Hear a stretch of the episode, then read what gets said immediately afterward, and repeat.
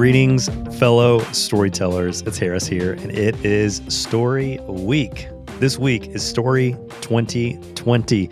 Usually, this is the time where I say at the Schermerhorn Symphony Center in Nashville, Tennessee. However, you do not need to get on an airplane or in a car and travel all the way to Nashville for Story 2020. It is entirely virtual. If you are a regular listener of this podcast, you know that by now. However, it has become increasingly clear in the weeks leading up all of the advantages of this year's conference being virtual. Recently, by recently, I mean today, at the time of recording, we hosted a webinar with my friend and executive coach, Jason Jaggard, where we dove into some ways to sort of pre-game the story experience, how to maximize the value of your story ticket through what he calls full participation. And we did it all through the context of leadership, something we consider an essential to storytelling. This is a special episode of the Story Podcast where we are simply going to take the audio from today's webinar that you had to register for in order to attend and simply give it to you here, delivering it on this platform of the Story Podcast. Here's today's webinar with Jason Jaggard.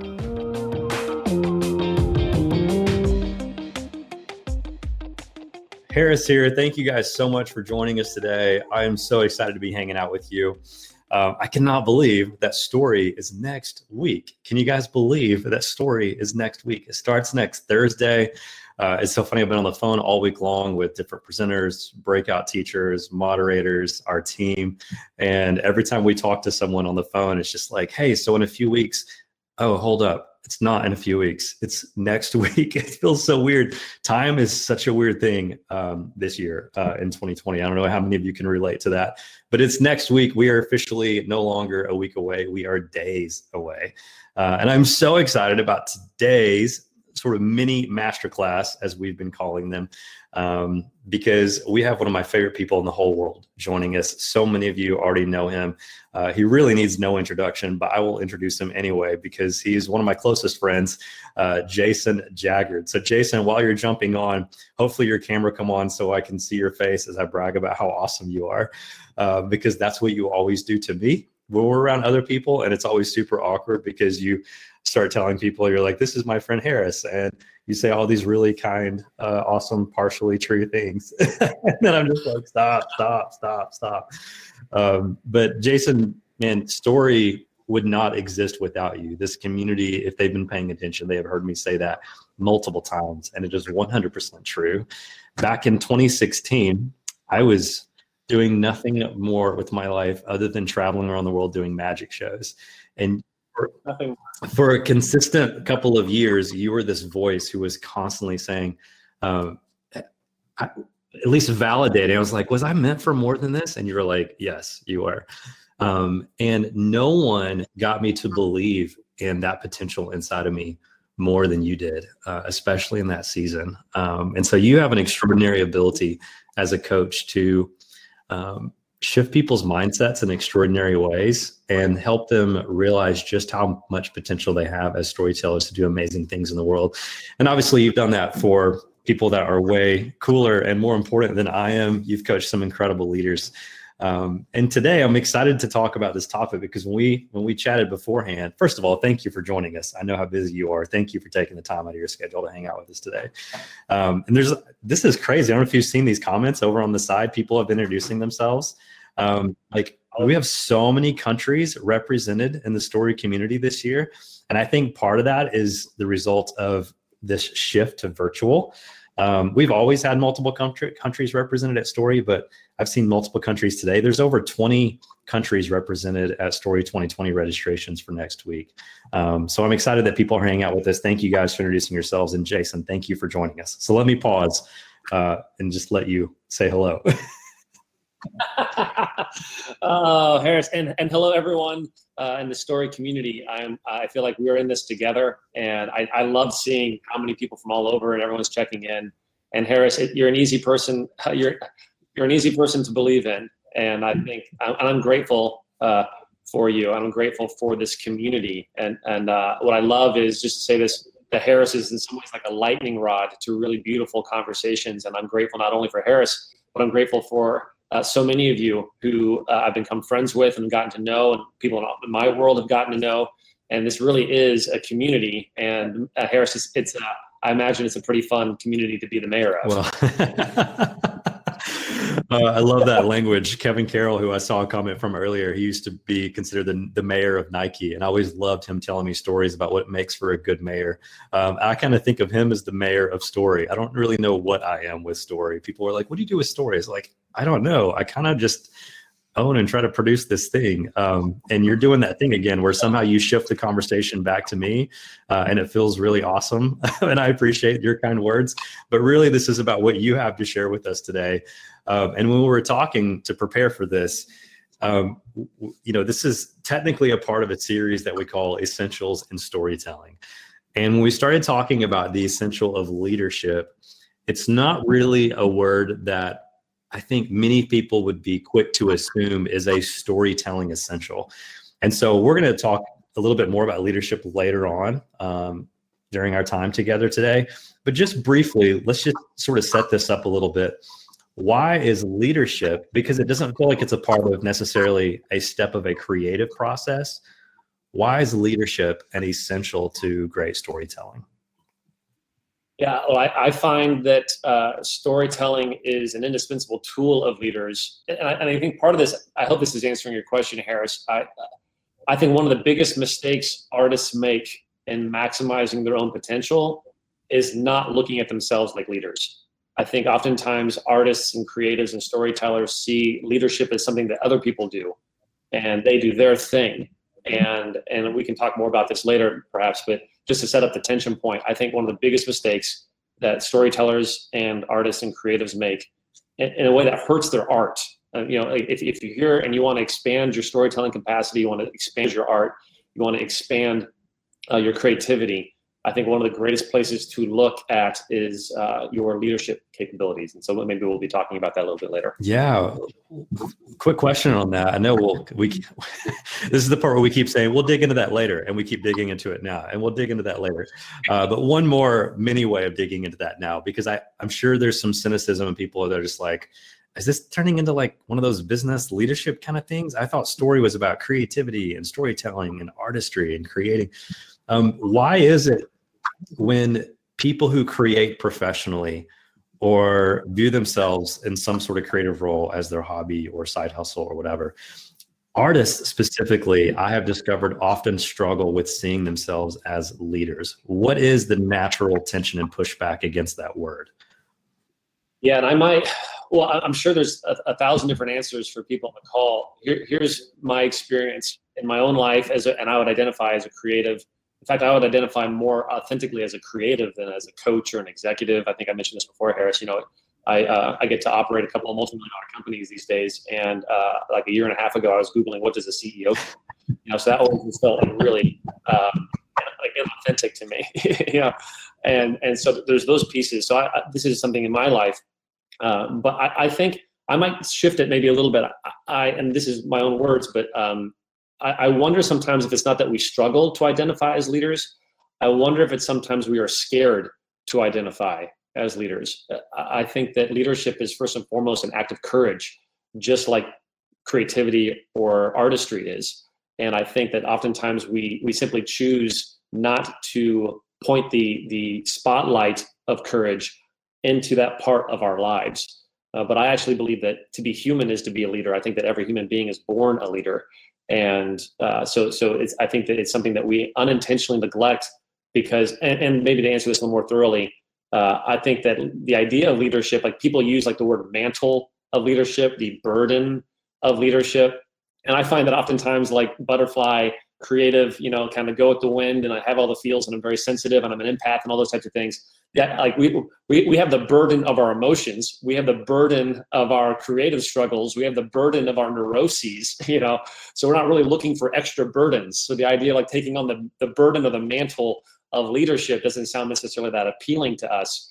Um, but i might look at it like the burden of the mantle of leadership is like a bench press. And uh, it's, it's one that i think that we ignore at our own peril. And if you want to become strong uh, you you have to to take advantage of all of the uh, dumbbells and, and leg presses and bench presses that are available to us. and the bench press of leadership is one of and one of my favorites when it comes to expanding life. Agreed. Uh, someone said that people associate leadership in business rather than art, um, and that, that's a great point. And then Nick followed up with, "How would you define leadership?" And I, I, I look at those two together. I'm curious if you have any thoughts on this. You know, we we say all the time at Story that storytellers are the architects of culture. That you know the the places that people think tend to influence the future, like politics, uh, financial services or banking industries, whatever. You know, you have all these different sectors of culture, and they certainly have influence and impact on culture. But typically, like take politics for example, before a group of politicians get together to start arguing about a new bill or passing new legislation, most of the time it is simply being shifted and changed to reflect public opinion. And public opinion yeah. is usually formed and driven uh, by the narratives that were put in place by artists and storytellers. And so, if, if you equate leadership with influence, really artists and storytellers have the potential to play the role of leaders, maybe the best leaders of our time. Yeah, yeah, and, and I would suggest if you look at the best leaders in history, they were all master storytellers. Um, and I, and I'll say this: I'm nervous to say this. There's another word for story, which is also called propaganda you know, and so and whether that's a good thing or a bad thing, I'm not really curious about in this conversation. But like leaders are storytellers. Uh, another uh, definition of leadership I like is uh, leadership is the art of defining reality. So like as a leader, you shape like we architect meaning through our stories, and stories do architect meaning. And uh, you know, another another piece of this that makes me well, first of all, I don't want to respond to specifically some of these questions here. I, I, love the idea of people, or I appreciate the the comment that people associate leadership in business rather than an art form. And I'm going to steal, you know, John Maxwell's got a great definition of leadership. I think it's nice. It's leadership is influence. And I actually wrote in my book Spark that I wrote years ago, I wrote about this idea of like leadership is influence, which means you actually have influence. Uh, you're a leader before you're born because you exist uh, before you're born actually shapes the life of your mother. And you know and there's an impact there. So like leadership is impact and art is impact. And, and honestly you know we, we joked about this when we were talking about prep for this call. You know i remember and i don't think charles barkley would feel this way now but one time a long time ago when charles was younger and and you know everyone's on a journey he had some phrase like where he was being interviewed and like kind of someone was wagging their finger at him for choices he was making. And charles said i'm not a role model you know like you know kids shouldn't look at me i'm not a role model and I think in that moment, I think that, and I think he would say this now. I think he would say that that's naive. You know, of course he's a, of course he's a role, of course he's a leader, of course he's a role model. Like in some ways, you don't get to decide if you're a role model or not. And as an artist, uh, you're you're a leader, whether you whether you like it or not. And I think it's sad when we regulate the, the idea of leadership to one part of our lives, especially business of all places, to regulate leadership to that. If you are a spouse, if you're married, you're a leader. You're leading your spouse, whether you're the you know no matter what gender you are in that relationship you're you're a leader. If you have kids you're a leader. You know when i watch harris uh, with his kids like he's leading his kids. And if you are if you if you and by the way if you are an artist it also means you're you're selling something. You know if you're a writer and you're trying to get the new york times to publish your thing or the new yorker to publish your thing you're trying to influence them to like your work and to you know you're a leader you know if you are a musician and you want people to hear your music and you're hoping that people come to your show you're a leader if you are a filmmaker and you're hoping to get Warner Brothers to look at your script or to look at the short that you're hoping gets blown out into a feature, well, that's all influence. You are a leader. And so it's impossible to separate leadership from success in terms of the artistic and creative endeavor. Completely agree. And honestly, like you're hitting on so many passion points of why we do what we do at Story. Uh, it's why I love this community because we're constantly trying to empower them to believe in this type of leadership. But then when you feel empowered, there comes this responsibility, right? Because with great power comes great responsibility. And so we have actually seen how storytellers have played a role at sort of you know damaging different parts of our culture and driving behavior that isn't always healthy which is why we need great st- storytellers to rise to the occasion and do better yeah, agreed. And to, to, you mentioned this earlier. First of all, thank you for quoting Spider-Man. and really, that's a really beautiful point. Like with great power comes great responsibility. And there is a generation of leaders who learned that not from Socrates or not from Stoic philosophy, which is probably where it came from, or even from like the Christian scriptures. And there's that idea is embedded in a lot of traditions. they got it from watching from going to the theater and having the lights dim and the curtain the red velvet curtain pull back and watching Tobey Maguire you know do his thing with a with a Sam with the Sam Raimi film right? That's where they learned that idea.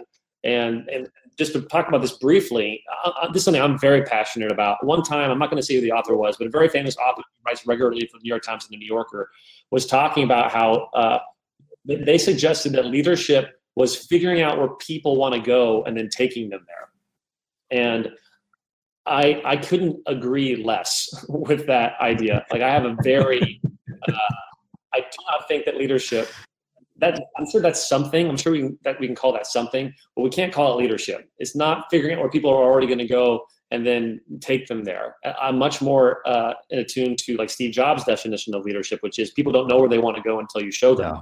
And I storytellers, this is a tension between art and commerce. You know, like oftentimes the suits want you to tell a story that already resonates with the zeitgeist. Oh, this is what people are doing. We need to make movies like this. Oh, this is very popular. We need to make movies like this.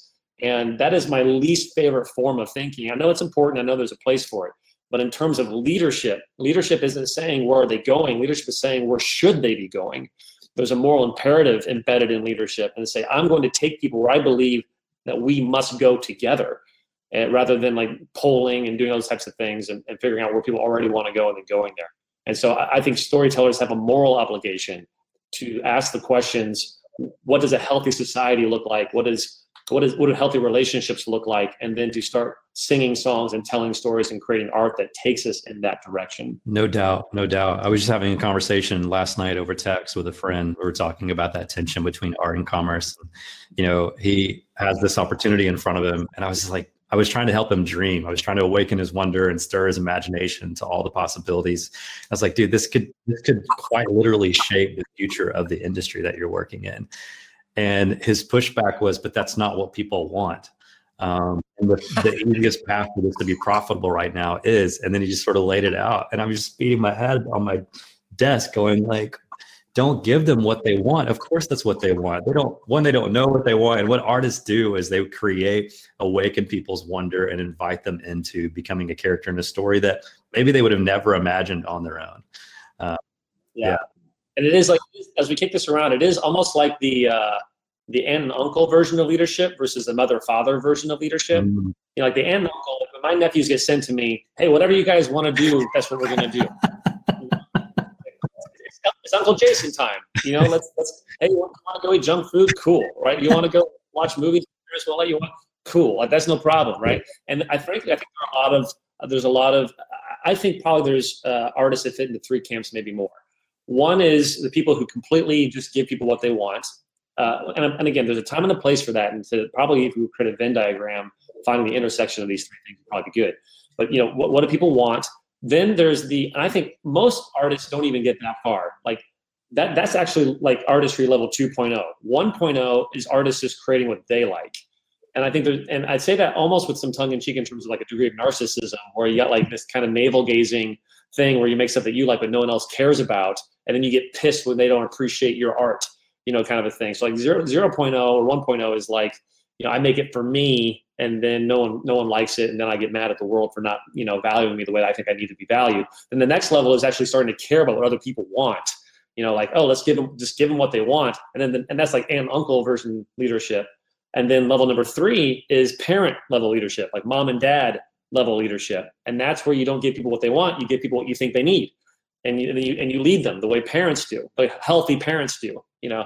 And i think there's probably some kind of journey of maturation there from the narcissist to the uh, to the drug dealer to the philanthropist in terms of leadership styles. And I think as storytellers, it might be interesting for people on this call to ask yourselves as you're creating your art and living your life, which of those three questions are you asking? Are you asking what feels good just for you? Are you asking the next level is no, what do people want so I can do that to them? Are you asking, you know, what is it that's really healthy and important and good?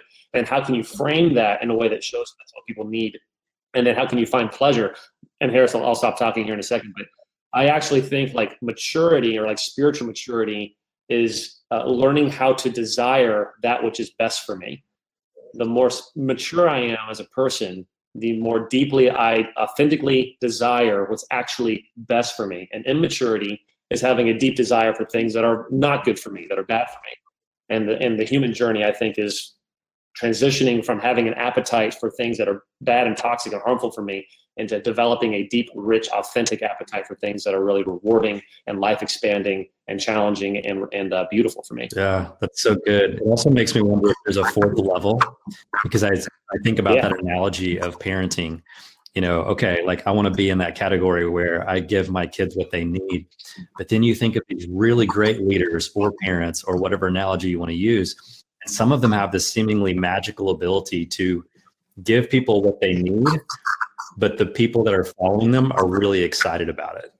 Um, and that requires maybe that's the difference between just parenting based on necessity and parenting with yeah. artistry. Yes, are those yeah. the wrong words? No, it's great. I love that. Well, even I and I, by the way, I love what Dee said. Dee said the best leaders can do all those things and determine which is needed for the situation at hand. I love that. A parent is not one thing during the raising of a child. And I, and I love that idea. And I, I might riff on that Dee a little bit if, if you don't mind. You can let us know in the comments if you like it to say, like, as a leader, as, as, you know, as my nephews get older and as I watch my sister parent, I know that what the kids need is to develop their own agency, for them to begin listening to themselves and to begin leading themselves.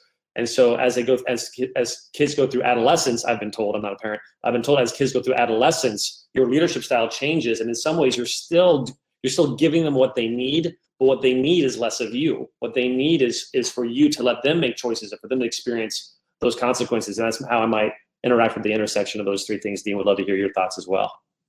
Awesome. That's awesome. Well, one of the primary focuses of today is not just this idea of leadership, but you know, the intersection between leadership and this idea of maximizing your value um, at any event, whether that's a ticket to story or any other experience, which I would imagine this applies to anything from a dinner party, a Zoom meeting at work, to attending a virtual conference like Story. And part of the way I wanted to frame this up today is this idea moving from a consumer mindset to a leader mindset. And so as we as we dig into that conversation around maximum value and how that equals full participation, maybe talk a little about the intersection of that and consumer versus leader. Yeah, yeah. So, and some of you who, who've been a part of our show before have heard me say this is one of the things at our firm. So, if you don't know, I I, uh, I help run a global executive coaching firm. We were this is actually kind of fun, Harris. We we're, we're working currently right now with over 320 people across the world, which is a lot of like leaders, which is a lot of fun for us as we kind of as our as our the amount of people that we get to serve grows. It's exciting to celebrate. So, to celebrate yeah, thanks, man. Uh, I, and I, when Harris and I met, there were two of us, and now there are over forty of us. And now, and we were, I was working with maybe like five or ten clients, and now there's hundreds of them. So that's exciting. And and Harris, you've been a, a, a huge uh, part of that journey for me, and and of us. So anyway, um, one of the thing, one of the bells that we ring a lot is this idea that uh, maximum value equals full participation. And by the way, that is not intuitive. I just want to I want to slow that down just for a second. So if some of you are new, we oftentimes we ask the question, where does value come from, right? So like as an example, you're on this webinar right now, or more appropriately, hopefully all of you have your tickets to Story next week. And you know, virtual conferences. And Harris, do you mind if I talk a little bit about disappointment, or do you want me to hold off for a little bit? Can I can I weave some of these together? Yeah, because it's I think it's in light of it's it's all part of the conversation because a lot of people are like, ah, it sucks that it's virtual, but it doesn't have. To. Yeah, yeah. So like, go ahead if you want me to put in the chat. You know, like how many of us are like a little disappointed by 2020? you know, like. 2020 has not gone the way that any of us expected it to go in almost any way. You know, there's almost uh, there's this it's, it's an interesting thing and what i want to do is i want to slow down i want to pull apart the experience of disappointment you know so when i'm this is what i want to suggest you can just try this on when, when i'm disappointed one way of looking at that is disappointment is the the grief that comes from the perceived loss of value in the future so disappointment is the grief in the, the, the grief in the present about a perceived loss of value in in the future. And by value, I don't mean money necessarily, although that could definitely be true.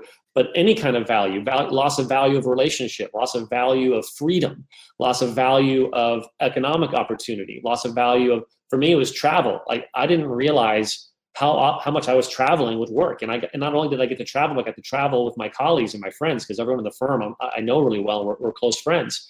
And so, at least at this stage of the company, and you know, so we get to we get to go on the road together. We get to hang out together, and, uh, and then, you know, quarantine happened and everything got locked down.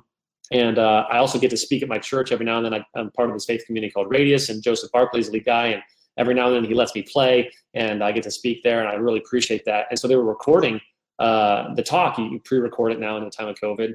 And so I remember really clearly. I'll never forget this. I, you know, I've been locked up for the last like month or two, and I was to, I was going to drive and go to a studio where there was like seven people indoors with masks and you know and socially distancing and everything. But I got to go be around people, and I remember grabbing my like go bag, you know, like my bag with my laptop and things like that that has cables in case I need anything when I when I just you know just a quick and go. And I remember grabbing my go bag, and I really I remember that I hadn't touched that bag in like two months. And I think Harris, I mentioned this to you when we when we talked a couple months ago about this, and I was like, I started to cry because and, and it hit me. It's like, wow, like I don't even I didn't even realize I was I didn't even realize how much I was missing having that part of my life. You know, I know Harris probably feels similarly, and a lot of you maybe feel similarly. Like there's all of this loss mm-hmm. of perceived uh, uh, of value, and so I want to pause there just for a second to say, like, the, a lot of us have experienced, you know, whether it's economic economic loss in the future, or whether it's uh, political loss, or there's all sorts of things that are going phys- health. Uh, like, I don't know how to say that word, but like, uh, like, like uh, from our physical health mm-hmm. loss, you know, there's all this perceived loss in the future, all this fear. And disappointment is like, this is not what I was expecting. And, and then it projected into the future. So here's here's what's interesting about that. What's interesting about that is notice how I said it's the perception of loss of perceived value. So the question is, is it actually a loss of value or not? Right. And and oftentimes I want to get committed to being right about that. Like, yes, I can't travel anymore. That's a loss of value. Therefore, I should be sad about that. Or yes, you know, this is what's going on sociopolitically. This is what's going on in our world. That's a loss. That's not what I want. Therefore, it's a loss of value. And if you've been a part of our show, you know that we we uh, as coaches reject that idea that actually value doesn't come from your external circumstances. Value doesn't come from whether I get to travel or not. Value for my life doesn't come from whether or not uh, I get to actually be. You know, I live in LA and Hollywood, and you know, watching all these artists like all the natural ways we make movies now is radically changed. And then Steven Soderbergh has put together a team they're trying to figure out how do you make movies in the time of COVID and all this kind of stuff. And and there's all of this feeling of loss of perceived value, but that's not where value comes from. Value doesn't come from your external environment. Value comes from how you show up no matter what is happening in your external environment. We phrase it this way, which Harris mentioned, which is maximum value equals full participation. And so the great challenge for all of us as artists and storytellers and leaders and humans and citizens have been is like how what does full participation look like in the era of COVID? What does full participation look like for? And that's the question we're going to wrestle with a little bit today. Uh, is what does full participation look like at a virtual conference? You know, like we we, we usually do this part of the talk uh, in the last couple years, and it was always like you know, extroverts and introverts buddy up and and try to network all these things, all these things you know, you know. And so that, now, now it's a new part of the conversation. I'll, I'll, pause there. Harris, do you have anything you want to add before I keep monologuing? No, keep going. I think you're you're getting into some some good practical stuff about like, okay, if it's not about how do we buddy up with an extrovert if we're an introvert or vice versa, how do we even attend this thing? And I, again, I just want to remind everyone, this is this is not just applied to coming to story next week. Um, I just want to remind everyone that what you're talking about is universal to full participation in every aspect of your life and soaking up all that life has to offer us. Uh, but yeah, let's just keep going on that idea. It's great.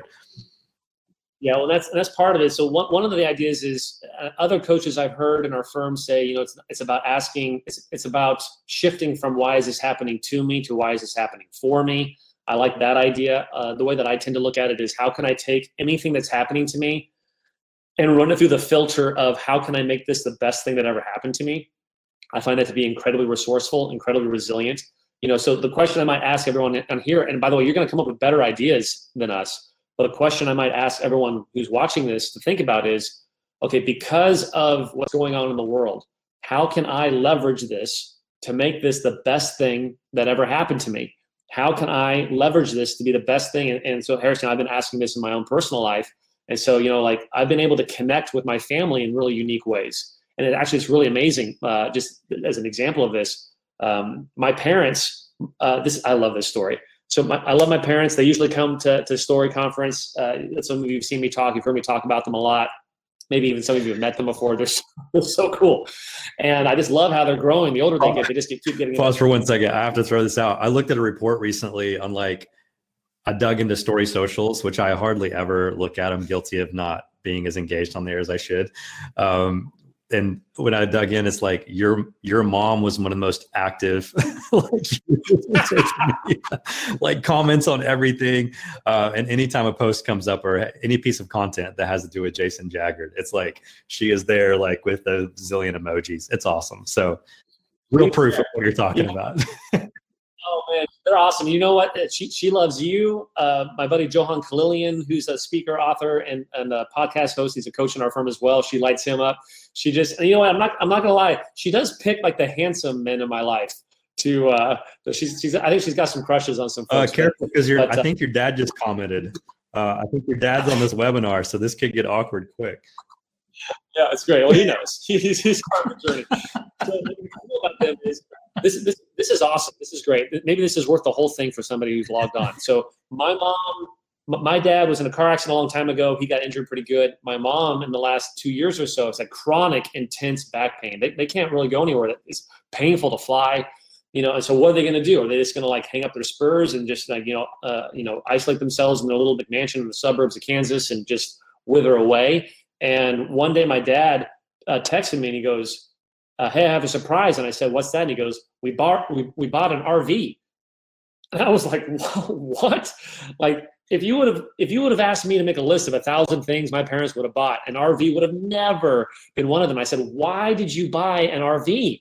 And they, they, they, uh, they retrofitted. They bought an RV. And my, by the way, my parents are like public school teachers, lifelong public school teachers. It's not like they're like rolling the, in the, you know, the moolah to, to spend money on things. But they bought an RV they ripped out the seats and they put in La-Z-Boys so that my mom can like sit. And she sits in the back and they have walkie talkies and my dad drives and my mom and they like like breaker breaker one niner like they can talk to each other you know uh, while they drive. And but now the you know the world is, and they bought it before covid.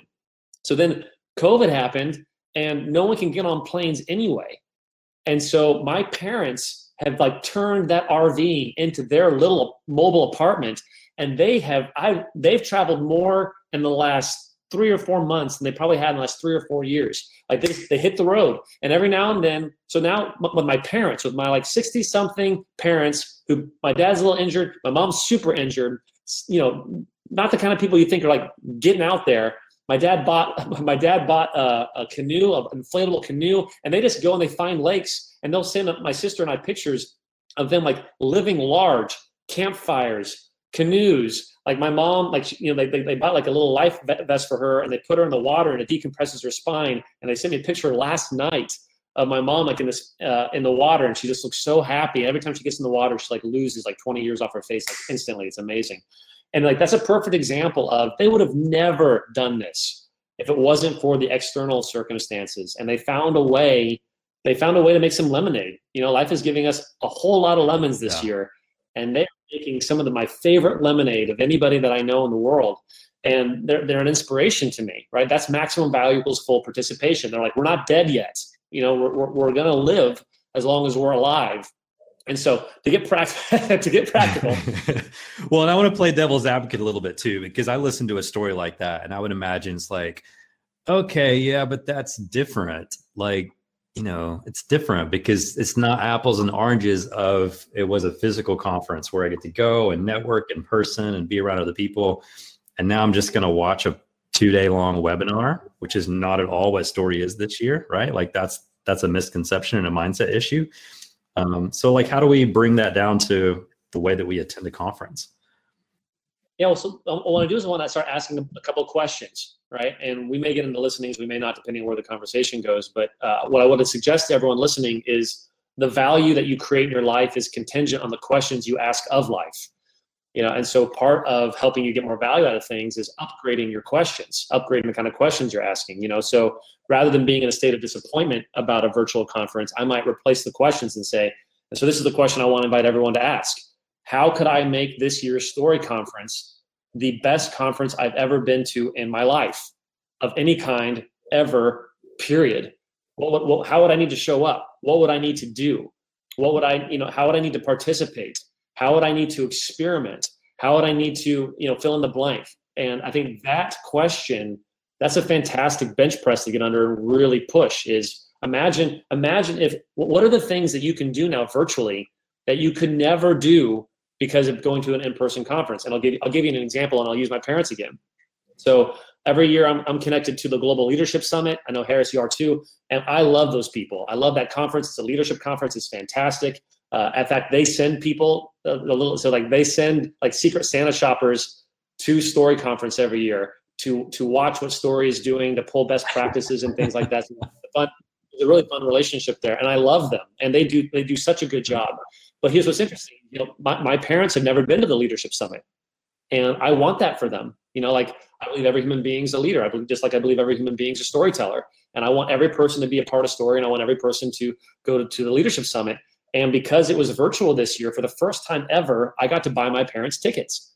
And for the first time ever, my parents got to go. And you know what? My parents might not have ever gone had it not been for the virtual offering. And so even like, and and and you know, I care about my parents. My parents are leaders. I want them to look at themselves like they're leaders, and I want them to go to this conference. And so, in fact, there are a bunch of people who I bought tickets for, and even you know, Harris, you know this. I asked, I bought, I bought tickets. You know, even though I can get comped, like I'm doing okay, and and and I was like, Harris, I want to buy tickets to Story because I want to give away tickets to Story, uh, my uh, as my gift to my friends and my family and the people that I love and care about, because I think this is important. This is important, and you know, I've got executives or people who are going to be a part of Story this year who might not be able to go to Nashville for two days because they're doing their own thing and they're running their multi-billion whatevers.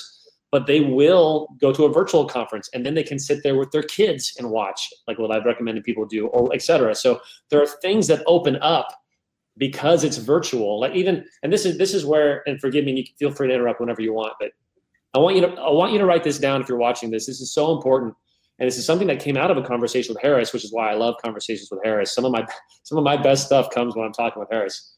Uh, but it, it dawned on me when Harris and I were talking, prepping for this, that the the embodiment, the the the the full the the full embodiment of maximum. Or I'm not, I gotta say this right. I, this is so new. I haven't found like the way to say it. Maybe y'all can help me. Uh, the the the deepest expression of full participation is leadership and maybe maybe I'll say that again. The deepest expression, the most expanded expression of full participation. Like if, if maximum value equals full participation, then the deepest expression of that is leadership. Now there's there's this uh, ancient proverb that says that it's way more better to way more better. It's way better to give than it is to mm-hmm. receive. Like this is, this is this, that's like spiritual physics right? All the research, all the anthropology, all the sociology will tell you that it's 10 times more powerful to give than it is to receive, which is, which is why we're talking about consumption versus leadership. And leadership is service. Leadership is an act of generosity. Leadership is serving others. It's caring about more than just yourself. Like in our in our coaching work, we say it's about being up to something bigger than yourself. And so for me to buy tickets from story and then gift them to clients or gift them to friends and family or gift them to people on my team that's an act of leadership. It's an act of generosity. And i promise you i'm going to get way more from that than if i just show up for me you know and i'll, and I'll give you another quick example of this. So like uh, i'll use it i'll use this as a spiritual perspective. So you know I, I, have a faith background. I used to be a pastor and i love reading and i love reading the scriptures. I, leave, I, I, I read the scriptures from my faith tradition every day and one of the things I love to do is read a chapter of Proverbs every day. It's Hebrew Proverbs, and sometimes they borrowed from Assyrians and others at the time and like conglomerated them. And it's just an amazing source of wisdom. And I don't know about you, but our world is like in desperate need of wisdom right now. At every level, in every pocket, on every side, we are desperate for wisdom. And so I'm reading wisdom literature, is what they call it right now. And so I read it every morning. And then I was working with one of my clients, and he was doing the same thing and I was like, I wonder why we don't like share this with other people. Like, why don't I, share, you know, spread the wealth a little bit? And he's like, oh, that's a great idea. And so we're so now every morning I read a chapter of Proverbs, and then I highlight key ones that stick out to me, and then I just copy and paste, and then I send it to a bunch of people. I send them to all my clients, and it's not religious, like it's Proverbs, you know, like it's not like you have to believe anything in order to get value out of it. It's incredibly wonderfully secular that way. And so uh, I send it to my clients. I send it to friends. I send it to family. I, you know, I, and I and I share what I'm learning. And in doing that, I get way more out of it because I'm, in, and you could call that leadership, like I'm leading other people to think about things that are valuable. Um, but I'm I'm getting more out of it because I'm being generous, because I'm leading, because I'm sharing. And if, if you want to get maximum value out of something, lead. So now, in order to get it practical with the conference, I might ask you these questions. And by the way, Harris is not asking me to ask these questions. To put it this way, Harris is not asking me to ask these questions. Uh, you know, I'm not doing that. I'm, I'm I, I love Harris. I love story. I love this community. I'm not. I don't get paid for this. It's, you know, like that kind of thing. So, but this is what I want to ask you for your benefit. If you really want to get max value, and I don't think Harris even knows I'm going to say this. If you want to get max value out of the story conference, this is the first question I want you to ask yourself. Who can you invite to experience it with you? Whether that's tickets, whether that's uh, inviting someone in your living room. I don't know what the rules are about, you know, if you get a ticket, can you allow lots of people to go in? You know, Harris, you and the story folks can like speak to that. But I promise you, you will get 10 times more out of it if you invite other people into it with you. The best way to get the most out of the story community is to share the story community. And that is true of anything. And, and by the way, there's lots of ways to do that. So I'll give you a practical, like one is, of course, you can buy a ticket or ask someone to buy a ticket or send them the link or rep- like that kind of thing. That's fine. But also, it's as you're learning, there's two different ways to like take notes uh, while you're going through a conference. One way is to write them down in your notebook that you're going to close and maybe look at one more time and then discover in your closet a year from now. The other way is to publish your notes in real time, tweeting, Instagram, texting your friends, sending an email, capturing it, processing it, dialoguing about it. If you lead anything like saying, hey, let's set up a meeting two weeks after a story conference, I'm just going to walk through my notes and we can relive the experience together. And what did I learn and how can I apply it? Like there's there's a lot of ways of uh, sharing what's happening that's going to happen in those two days. And I could be cynical and think, oh yeah, Jason's just saying that so that it's more promotion for story or whatever. But like, who cares about that? It, you're going to get 10 times more value because then people are going to start engaging with you on it. They're going to say, I like that. I don't like that. Ooh, let's wrestle about that. All these things start to, to, to spring up when you start bringing community into your own internal dialogue. And that, that to me is like one of the best ways to make the most of the experience. And you can do that with an extrovert or introvert. So I'll, I'll pause there. Harris, what do you think? I think it's great stuff. I think it's great. Uh, I want to go back to something you said earlier. Um, because I don't, I, we just kind of fly over it. And I think it's really key because to me, the first time I heard you say this a few years ago, I don't know why it struck me so deeply. It was such a simple concept, but something as someone who had been to, I guess if you count the ones I've spoken at, hundreds of conferences, but as an attendee, you know, dozens of conferences, and yet I had never paused to get clear on what is it that I really want to get out of this conference because I mean, I don't. There's no need. It's not necessary to make an exhaustive list, but th- how do you end up at a conference? You you get promoted. Someone tells you about it. You look at the website, and you're like, "Oh, sounds cool." For whatever reason, the website convinces you, you buy a ticket, or a friend tells you to. And then usually a bunch of time lapses between the time you register and by the time the conference arrives, and it's on your calendar. And if you're not careful, you just kind of pack for it, and then you just kind of attend it, and then you just kind of multitask during it, and then you just kind of go home and then you just kind of find yourself in your boss's office if you were sent there by and or went with the team and you're like how was it? And you're like it was great. And there there's just not a level of intentionality around planning the experience and what you specifically wanted to extract from it. And so i just want to make sure we hit that one more time. And you you did it by way of asking yourself some questions. What are some good questions? Maybe just list them again so they aren't missed. So between now and next thursday morning what should people pause and ask themselves? Yeah, I, well, I like what you said. I like the idea of pausing and asking yourself. Imagine, imagine those two days of the virtual conference exploded your fill in the blank artistry, creativity, storytelling capacity, whatever it is you're up to, whatever it is you want. Imagine that it just changed everything, like like a like a movie trailer always tells us it should. The thing that that changes everything in a world, that, that the conference that changes everything right? Like to ask yourself that question, then say, what would you need to get out of it for that statement to be true? What would you need to get out of story in order for it to be the conference that changed everything for you? And, and here's here's what I would actually we'll go back to those uh, intersecting circles from the beginning of the conversation. So I want I want you to to think about it in terms of these these filters. One is so asking what do you want for yourself is is stage one. If you can just do that, that's a big win. Like, what do you want? And what I'm not going to say is what do you want to get out of the conference. What I want to, because that's a, a consumptive model. I would like to ask you, what do you want to create from the conference? What value do you want to create from the conference? Because it's on you, not anybody else, to create the value. So that's like level one. Then, uh, oftentimes, at level two, what we mentioned is like, so it's like, what do you want for yourself? And level two is, what do you want from other people? And that's something too like what do you want from the conference? What do you want from the speakers? What do you want from uh, harris and the community and infrastructure and all that kind of thing? That's a great question. But then the leader question is is different than those two. It's not saying what do you want for yourself. It's not saying what do you want from other people. The leadership question is asking this question. What do you want for other people? So so I want, uh, by the way, and I, we used to talk about this a lot uh, when I was a pastor back in the days when I was on staff at Mosaic, and that was some of my favorite vocational years of my life. So long as people treated Sundays at Mosaic like a like a, a resource to consume, it was very limited you know, because then like it's like, oh, I've heard that talk before, I've heard that story before, oh, we sang that song before, or whatever, right?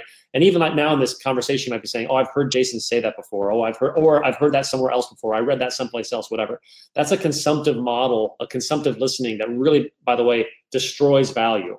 Uh, like asking, what can I get from something is the worst way to get anything valuable from it but asking the question what do i want for people so then and what that did was it made me stop looking at uh, Mosaic Sunday mornings, like a church service, as a meal for me to consume.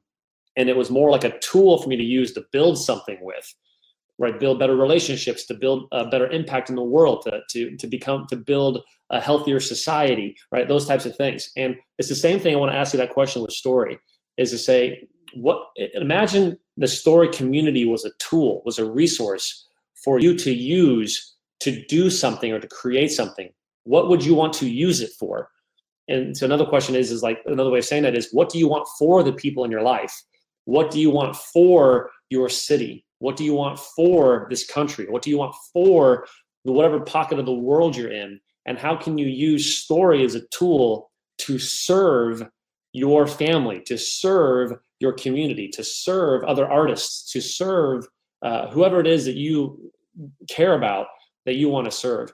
And I think that could be a really powerful that that opens up the ball game a whole lot wider. Like it opens the aperture up to to use story to create a, lot more value in your life. And so those are those are a long-winded way of, of authoring some questions that you might want to ask yourself.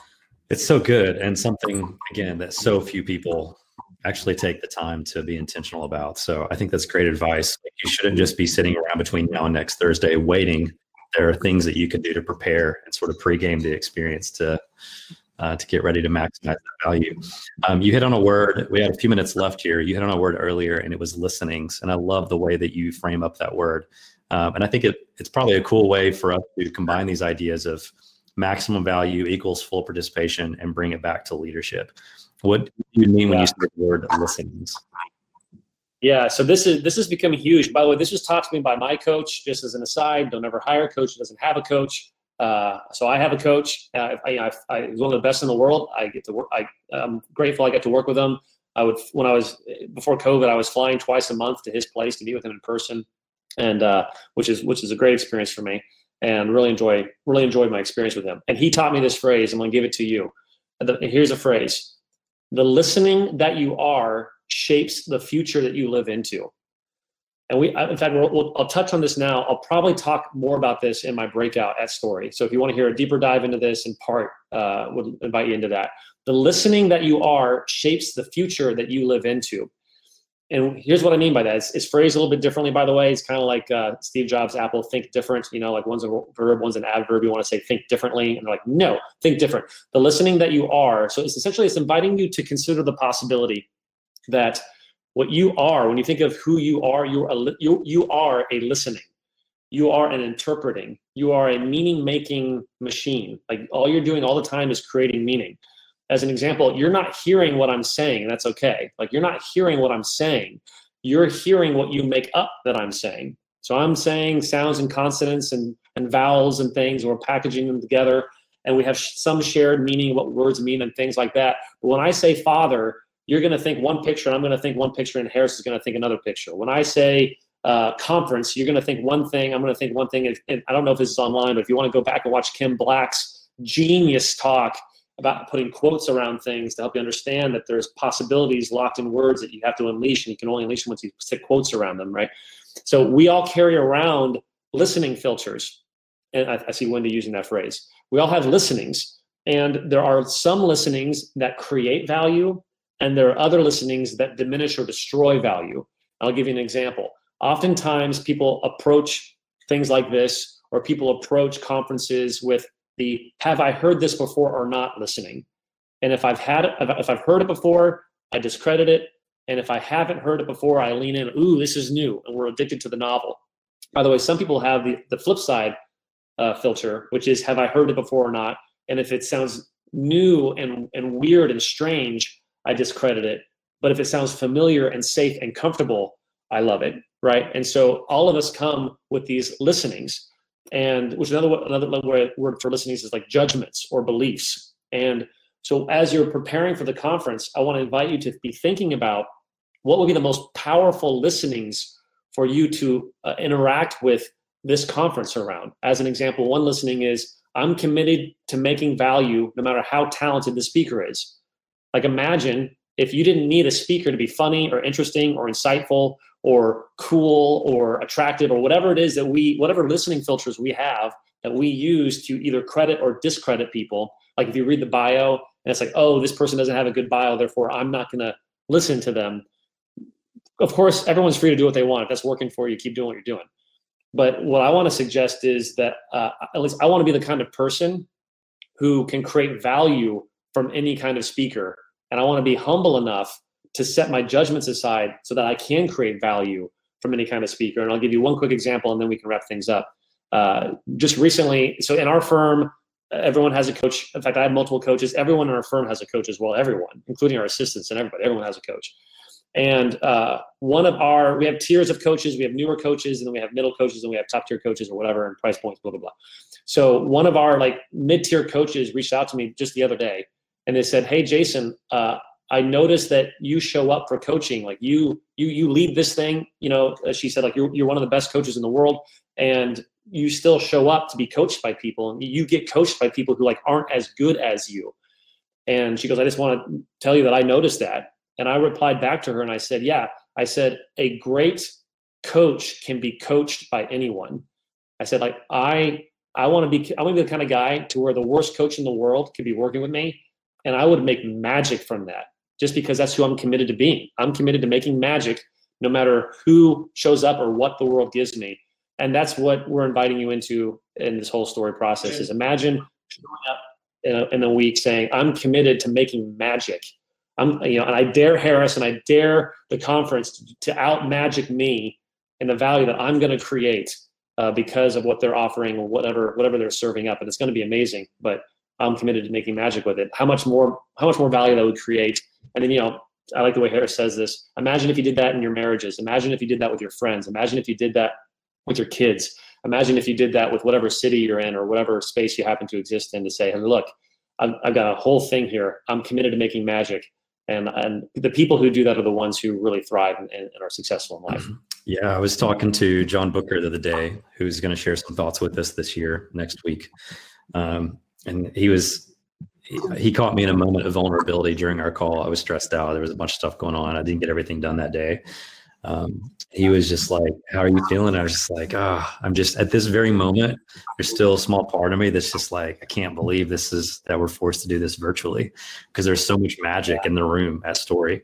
Um, and he was like, you know, sort of like checked me on it. He was like, you you know that you don't create all that magic right? And i was like what do you mean? He's like the magic is in the community. Like it doesn't matter how what the format is man. Like when you show up on thursday if you're not expecting it you're going to be surprised by it because the magic is going to be there whether you're ready for it or not because it's just it's in the ethos of what we built. Yeah. um, and it, caught, it kind of caught me off guard. And so yeah i think there's this natural balance of like what can we do to intentionally plan for it and create it show up maximize our value through full participation and then also just come with an openness to soak up and absorb all the magic that we come in contact with. It's pretty cool. I'll tell you what, as you know, as a person who gets to be in your wake, Harris, like I, I want to thank you and I want to thank everyone who's on here because you know all of you. There's 191 people on right now. You can do anything you want with your time, and you're showing up to be equipped to make the most of this experience. I want to say this: that is rare. That is the story community is special, and what Harris is up to, and what why I like being a part of that world and your world, and why I love being associated. I consider myself a part, a, a member of the story community, is because we we are the kind of people. If you're around here, you, you're the kind of person, Harris. I'm the kind of person, and 191 people on this call are the kind of people. We we long to be the kind of people that can make magic from anything, you know. And I think those are the stories that we love the most. You know, like the Rocky is interesting because here's a guy who shouldn't be able to make magic with anything, and he made magic with his life.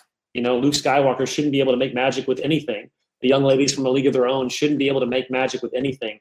And there's something primal and sacred about a group of people who come together in adverse circumstances and make magic. And, uh, and it's real magic. And I think that's what you do. And, and that's why I love being a part of this community. So thank you. Yeah, man. It's, it's really, it's such an honor and such a privilege. And um, I think John's right, and I think you're right. The magic is going to be there regardless because it's it's in these people, um, and I'm so I'm so excited about next week. It's going to be absolutely incredible. Um, uh, as we close, please stay on screen because I want to just make sure everyone knows what's going on and give you guys a chance to ask questions.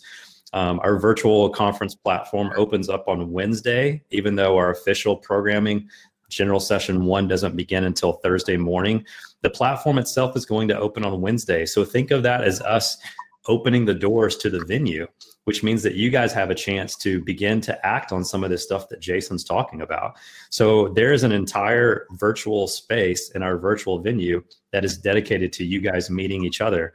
Uh, we didn't get a lot of time to get into introverts, extroverts, Jason, but if if if you go to a virtual conference venue and you click on a connection button and then all of a sudden your camera turns on and then there's another stranger that pops up what do you do in that scenario it's just like hi my name is and this is what i do for a living how do we elevate that experience i think probably it goes back to giving versus taking right is what i would predict you yeah. would say any tips on that yeah well, I like, I like your answer better than mine. First of all, it's worth saying uh, for the introverts in the house, a virtual conference is an introvert's dream come true.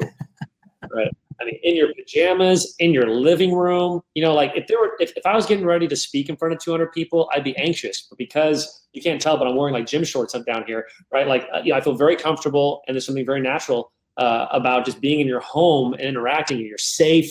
You know, like there's all these extra elements. So I, I think for the, I'm, i want to challenge the introverts a little bit. Like I'm not gonna let them off the hook. Like uh, you're you're safe. You're home. You you know you got your you're, you're going to be talking to people through your our favorite habitat the screen. so this is where we. I, I want to challenge. I'm an introvert too. I want to say, go int- Like I like what Carla's saying. Go introverts. This is our conference. This is going to be our. This is like like in Goonies. This is our time, and like this is our time to show up and to share and explore and to give and to serve and to share our tweets and to share our thoughts and to share our brilliance and and to participate in a way that uh, all the extroverts can sit and be jealous of because we're the ones who are leading the show. Yeah, totally. Uh, I just got a message from the team behind the scenes asking if we should share the Facebook group. The answer is yes. Uh, Ashley or Kate, if you guys can grab that link, throw it in.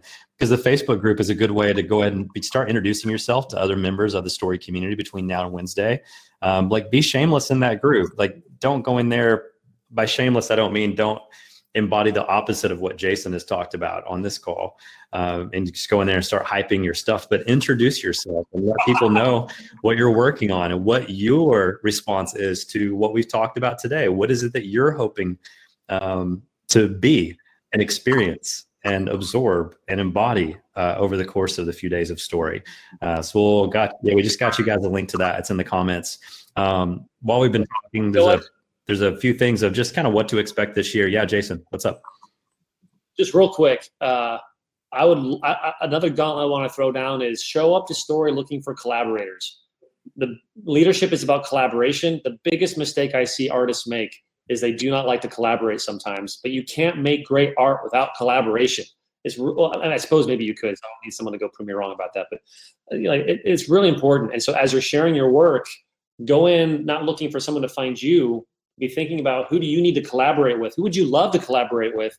And go looking for collaborators and spread that out. I'm a fierce believer that you can accomplish more together than alone. And story, I, I think we would both, Harris and I would both love for Academy Awards and Pulitzer Prizes to come out of this experience where people are like, we met at story, we met at story, we met at story and and I'll no, I'll shut up and Harris keep going because you actually have things you need to talk no, about. that happens all the time. I get text messages. Kevin Carroll's the best at it. Kevin, who I saw again, I don't know if he's still on or not, but he'll he's like he'll send me a text message with a picture eh, of him at Google hanging out with a bunch of Googlers that were at Story last year. And it just everywhere you go, it nothing fills my heart. I shouldn't say nothing. It's one of the things that fills my heart with so much joy is just seeing other people who met at Story continue to connect and collaborate. Um, I have a slide of our schedule up right now just because I want to speak to the intentionality for those who are hanging out and just want to continue to dig into prep for next week. Um, the, this is obviously not an accident. Nothing we do at Story is an accident. Um, but w- a traditional conference schedule, typically, you know, you know how it is, Jason. Everyone comes in a general session. They have this big shared experience together, and then they sort of break up and then go into individual breakout sessions we realize in light of COVID, there are people that are hosting some responsible watch parties. There are some teams that are getting together from companies and organizations and experiencing story together. My thought is it would be kind of awkward if you're in a general session and you're like, that was awesome. And then you have all like 40 different breakouts to choose from, which we have this year. And you're like, oh, well, which do we all have to go to the same one since we're all together? Um, it's like, well, I guess you can go to the bedroom, you can take your laptop to the bathroom uh, so that everyone can go into individual rooms. And so, what we have done is we have split up the conference schedule. So, day one is designed intentionally to be experienced together as a community. So, we're going to do all four of our main general sessions over the course of that day. And then day two is designed to be focused on instruction in response to the inspiration offered to you by day one. So if you're going to have a watch party, you're going to get together with friends and watch together. Do that on day one. And on day two, essentially, you'll be able, we're going to start the day together and end the day together all in the same virtual room. But that way you can choose workshops and breakouts throughout the day. Um, there's people asking questions about how they sign up for breakout. Jason is doing a breakout. You heard him talk about that earlier. Jason, every year at Story, one of the frustrations that we receive in the surveys is how many people could not make it into your breakout. Happens every single year. And the fire code people come and talk to us and they're like, hey, we're sorry, you can't have this many. And we're like, it's only going to last like 45 more. And they're like, sorry, we have to kick people out. We have to close the doors. People get really frustrated with us because they're like, we tried to go to Jason Jaggard's breakout.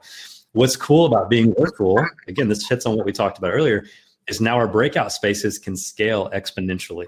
So is like everyone could come to your breakout if they really wanted to, but it also means we have a lot more breakout options going on as well. Um, and so no one has to sign up to answer your question or that I saw earlier. No one has to sign up for breakouts. By the time Wednesday morning gets here, I think we're going to be able to hit you guys with it in your inboxes earlier next week.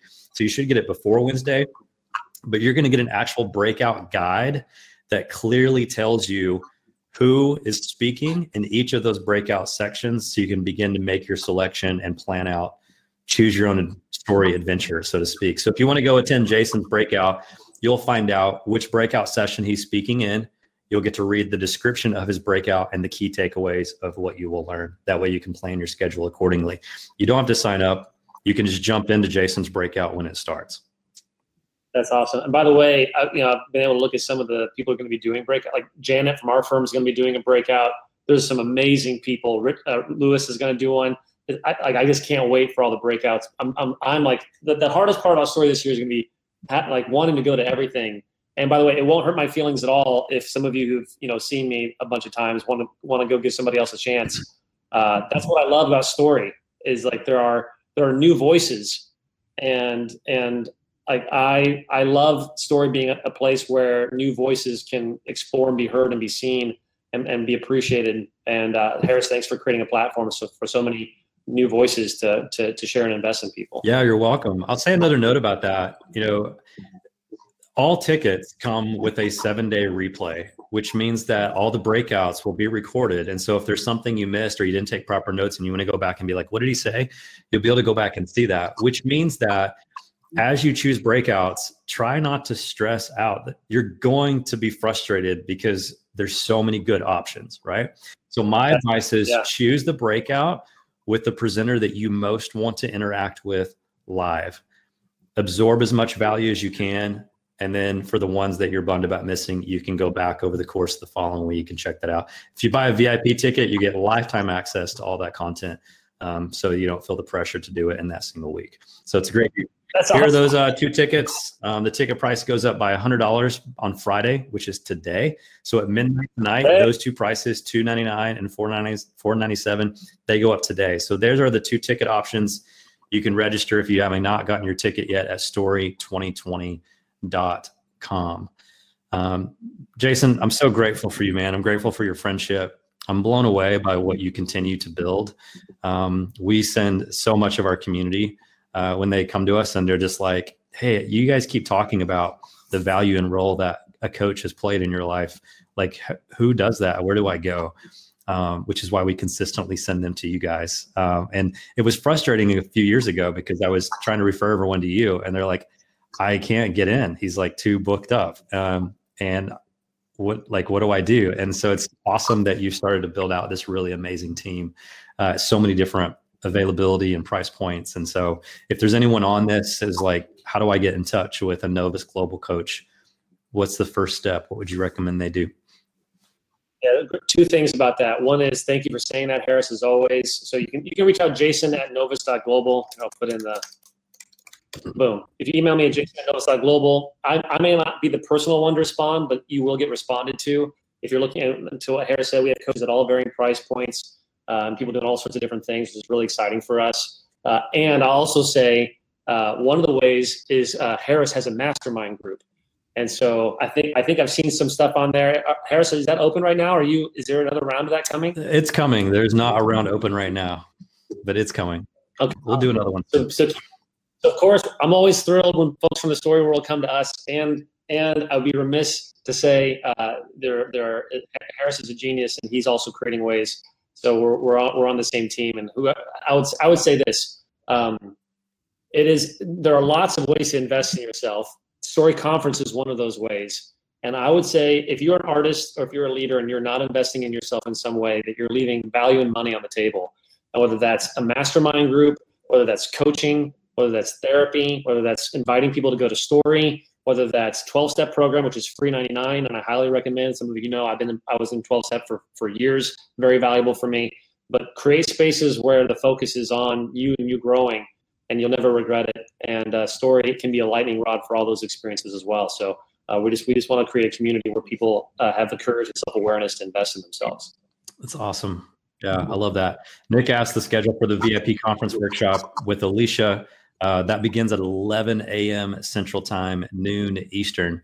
Um, so check that out if you're interested. We'll send you guys details about that. Again, so many more, so much more information coming to your email. So watch your inboxes. Jason, we are going to announce the coming of the sun through story this year. And to borrow a phrase from you a few months ago at the very beginning of the pandemic, we are going to do what creators and storytellers do, which is create our way out of this crisis. Um, I can't wait yeah. to hear what you have to share with us at Story this year. Um, and on behalf of the entire Story community, thank you for what you've shared with us today. Um, so much wisdom from you, as always, and I really appreciate it. Thanks, Harris. Love you, man. Love you, Story. Thanks for letting me be here. Love you too. All right, guys. Thanks for joining us today. I can't wait to see you next week. We'll kick started with some videos on Wednesday when we open the doors of our virtual venue at Story 2020. See you soon. Have a great weekend.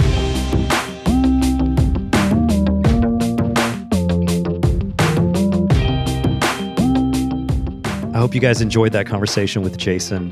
He always delivers amazing wisdom. Uh, and that happens whether it's something on a public platform like a webinar or on stage at Story or through his breakouts or talks, or honestly, I am blessed to say, just the times that we have conversations on the phone. Um, I'm just grateful that that guy's a part of my life. He is such a wise individual and so good at what he does. You can learn more about Novus Global. Check them out. Um, they're an incredible group of coaches who can completely transform your life and your work. And I'm so excited that a few of them are going to be participating in the story experience this year. If you do not have your ticket to story, you only have a few days left. Depending on when you're listening to this episode, it might have already passed. If you want to get a ticket, the prices are probably now increased since we're only days away. However, I've got a discount code for you for sticking around to the end of this episode. If you do not have a ticket yet, register now at story2020.com and at checkout use the code STORYPODCAST100. That's Story Podcast 100, no spaces. It is not cap sensitive, and that will give you $100 off. That's it for this episode. I am Harris III. As always, we're so grateful that you're a part of this community, and I can't wait to see you online this week at Story 2020.